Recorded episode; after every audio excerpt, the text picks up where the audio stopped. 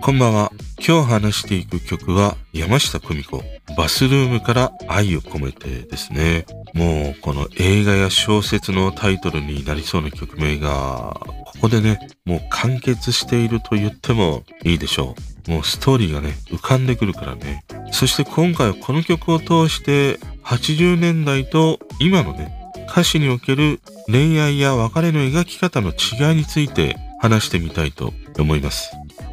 この番組では歌詞を紐解いて解説したり方角にまつわる話題をしていますので、ぜひ番組フォローよろしくお願いします。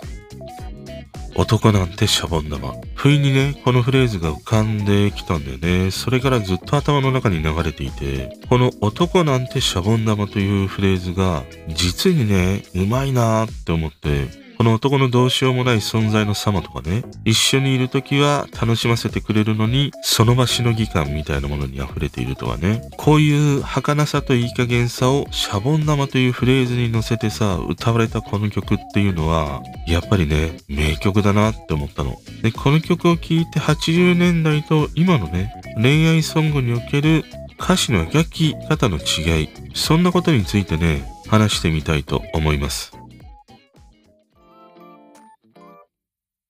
山下久美子バスルームから愛を込めて。この曲は1980年彼女のデビューシングルとしてリリースされました。また同時にね、同名タイトルのアルバムもリリースされています。改めてね、この曲を聴いていると、なんで山下久美子のデビューシングルがバラードだったのかなと思ったの。その理由はね、この1980年というね、年にあったりしたんだよね。この年のヒット曲を見ていくと、例えばね、熱唱系の曲というヒットナンバーも何曲かあるんだよ。モンタブラザーズダンシングオールナイトとか、クリスタルキング大都会、渡辺真知子、唇よ熱く君を語れとかね、あるんだけど、でもね、ヒット曲の大半はさ、いわゆるニューミュージックのしっとり系がね、席巻していた時代でもあったんだよね。その例で言うと、久保田咲異邦人、長渕剛純子、オフコースさよならとかね。ちなみにあの山下達郎、たっつぁんのライドオンタイムもこの1980年にリリースされた曲でした。こうしたニューミュージックしっとり系がトレンドだったからということもあって、この総立ちの久美子と言われたね、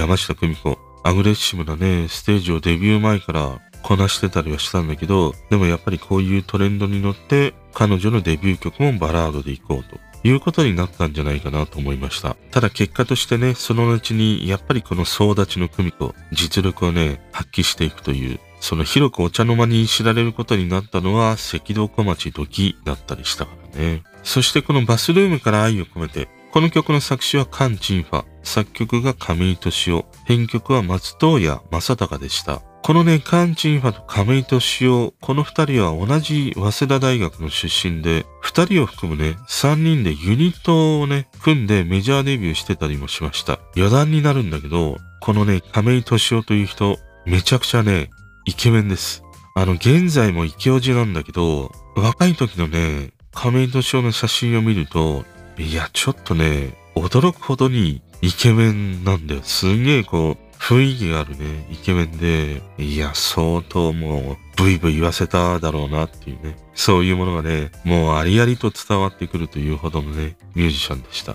で、このバスルームから愛を込めて、これが誕生した時にね、日常その会社内で起きているようなさ、上司へ倫理のもらい方、これの参考になりそうなね、エピソードというものがあって、当時彼女はね、渡辺プロに所属していたんだよね。で、当時の社長である渡辺晋に、このデモテープを聞いてもらったの。そうすると、いや、この曲ちょっとメロディー良くないねっていうことで、差し戻されたんだよね。で、渡辺晋枠、まあ、ここら辺のその60年代ポップスであるならば、宮川博士に頼めばいいんじゃないかっていうことなんで、ちなみにこの宮川博士という人は、60年代ザ・ピーナッツとかのね、曲を数多く手掛けられている人で、もう60年代を代表する作曲家といってもね、過言ではない人なんだよね。で、スタッフの人たちが宮川氏のところに行って聞いてもらったの。そうすると、いやもう全然問題ないじゃんっていうことなんだよね。で、スタッフも安心したんだろうね。改めてミックスダウンして、渡辺晋に聞いてもらうと、いや、良くなったじゃないかっていうね、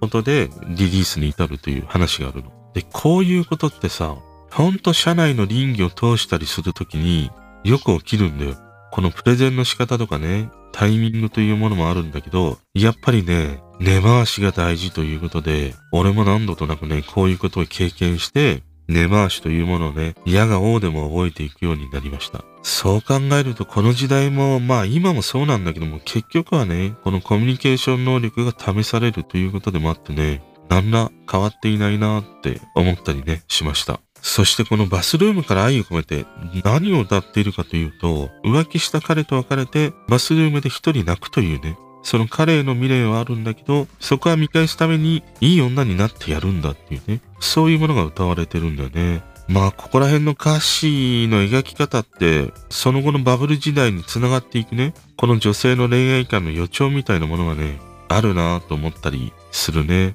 この失恋したら見返すために仕事もプライベートも頑張っていい女になってやるっていうね。もう絶対私を振ったこと後悔させてやるんだからみたいなさ。もうね、失恋必殺仕置き人状態になってますよ。これ、本当に。まあこれをね、男の方は可愛いと思うのか、いや、怖いなっていうふうに思うのか、それはね、あなた次第ですということなんだけど、まあなんと言ってもね、この曲の中でのキラーフレーズっていうのがさ、男なんてシャボン玉。きつく抱いたら壊れて消えた。男なんてシャボン玉。恋の儚さ諦めましょうか。というね、フレーズなんだよ。もうさ、見事としか言い表せない。男なんてシャボン玉だからね。あのね、もうシャボン玉ホリデーの話じゃないんだよ。本当に。でもね、ちょっと話が横道にそれるんだけど、このバスルームから愛を込めてとシャボン玉ホリデーって案外無関係ではないんだよね。シャボン玉ホリデーは牛乳石鹸の一社提供だったりしたからさ、石鹸ということからシャボン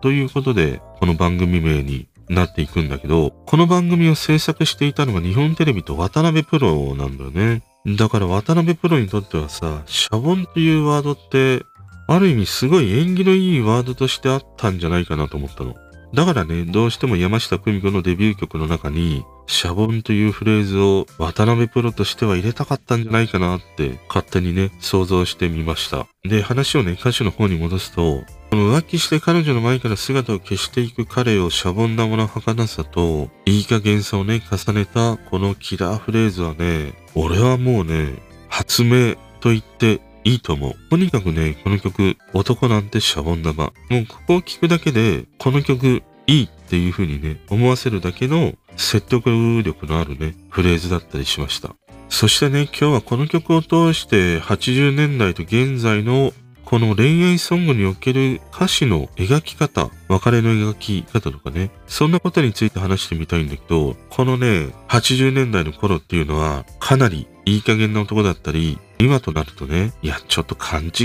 いしすぎじゃないのっていうね、男を描いた曲がいっぱいありました。例えばね、この同じ1980年にヒットした曲の中に、トシ伊藤とハッピーブルー、寄せばいいのにっていう曲があるんだよ。ダメな、ダメなっていうね、曲があるんだけど、この曲はさ、愛人がいる男に惚れてしまい、それでもお嫁に行きたい、あなたと暮らしたいっていう風に歌うんだよ。そしていつまで経ってもダメな私ねって歌うの。これさ、彼女の方も相当腹をくくっているよなっていうこともあるし、冷静に考えるとさ、男がとんでもない男なわけだよ。付き合っている彼女、結婚をね、考えている彼女がいる。でも愛人もいるっていうさ。で、この曲以外にもね、さだまさしの関白宣言とかもあって、ある種草を自分の所有物のように歌うというね、ものあったり、まあこれはちょっと 言い過ぎかもしれないんだけどね。あの、関白宣言って奥さんのことが大事で、共に生きていこうというふうに歌っている曲でもあるからね。その一部切り取られてしまったね。そんな風に言われることもあるんだけど、まあこの80年代あたりの曲って、身勝手こそが男であり、女はそれについてこい、受け入れるんだみたいなね。そういうものに溢れていて、まだまだこの昭和の名残がね、かなり残っている時代でもありました。で、一方、最近の曲、一例としてね、あいみょんの愛を伝えたいだとかというね、曲を例にすると、この曲は男性視点で描かれているんだけど、まあ今のこの LGBTQ+ の時代にあっては、この好きの対象が同性という曲としてもね、聴けたりするんだよね。で、この曲の中でさ、結局のところ君はさ、どうしたいの？マジで僕に愛される気あんの？雫が落ちている。窓際目の際、お気に入りの花っていうね、フレーズがあるの。この感じがさ、今の恋愛や別れの場面を描いた曲やね、ドラマ、映画、そういうものにあって、しっかり相手の気持ちを聞く、またね、知るというさ、そしてその選択を求めるというね、ものがあって、バスルームから愛を込めての時代って、ある意味その別れをね、はっきりと伝えずに、突然目の前からいなくなるとかさ、自然消滅的に恋が終わるというようなね、ものを描いた曲が多かったように思うんだよ。先日話した、そして僕は途方に暮れる。これもそうだったりしたしね。で、なんでこれほどにね、別れの描き方が変わってきたのかなって、ちょっと考えてみたんだけど、この付き合っているというつながりの強さの違いとかね、体感しているものの違いがあるんじゃないかなと思ったの。この80年代あたりって、二人をつなげるものは家電が実際に会うしかなかったんだよね。まああとは交換日記があったかもしれないけど、まあかなりね、あのやりとりはすごい面倒だったりはね、したんだけど。でも今は常時つながるね、LINE があったり様々な SNS があるということで、この違いはすごい大きくてね、以前は実際に動いて行動しないとさ、大切な人や新たな出会いを求めたとしても、人と繋がることはできなかったんだよね。でも今は実際に外に出るとか動かなくても、スマホでちょちょっとすれば世界中の人と繋がれるし、彼氏や彼女とも24時間365日、ずっと繋がっていられるんだよ。でもね、この常時繋がっているということで、付き合っているっていう実感がさ、スマホやアプリというツールの中で体感するようになっていくんだよね。その既読がつくとか、すぐ返事が来るということで、なんか自分は大事に思われてるんだなとかさ、そういうものをね、感じるようになっていくんだよ。でもそれってさ、言ってしまうと本当の気持ちがなかったとしても、なんかコンビニ弁当を食べながらね、トイレしながら、他の彼女と言いながら、できてしまうんだよ。でもこの80年代はそうはいかないわけじゃん。実際に会っているんだから、自分の相手への思いとかね、自分のために時間を割いてくれているのかとか、明確に相手に伝わるわけだよね。で、そういう行動こそが付き合っていると、こう体感できるし、思いが共有できるというね、ことでもあったなと思って。だから今結構適当な行動をしていても付き合っている相手を持っているというようなことがさ、まあ容易に表現できるというのかな。ある種演技ができると言ってもいいかもしれないね。そういうものがある。だからこの付き合いを体感できる深度、深さの違いみたいなものがさ、この80年代と現在の曲に歌われている恋愛や別れの時の描き方の違いに出てきてるんじゃないかなと思ったんだよね。まあ面白いもので常時繋がれるものを手に入れるとね、繋がりは希薄になり不安になっていくということでもあってさ、その結果さ、本当に自分はその人にとって必要な存在なのかっていうのをね、スマホというツールを介して確認してしまうようになる。どうしてもそこは文字の会話になっていくと、選択を求めがちになっていってしまうんだよね。だからこうしたあいみょんの曲にあるようにはっきりとさせるために明快な答えとか選択を求めてしまうんじゃないかなっていうふうに思いました。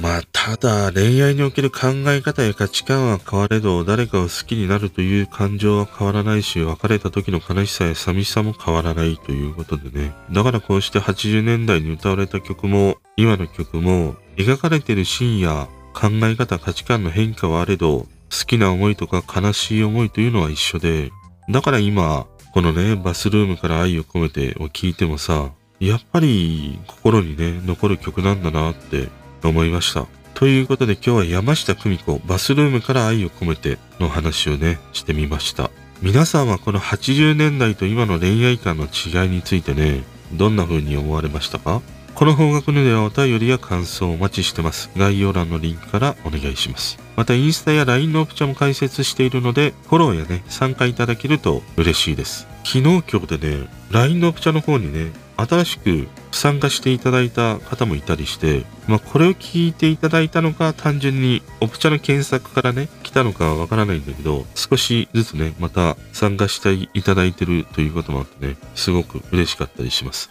ぜひね、この機会に、オプチャの方にもね、参加してみてください。そしてね、いや、この歌詞がいいんだよっていうおすすめの曲などありましたら、Twitter やインスタの DM でいただけると嬉しいです。今日もお付き合いいただきありがとうございました。それでは。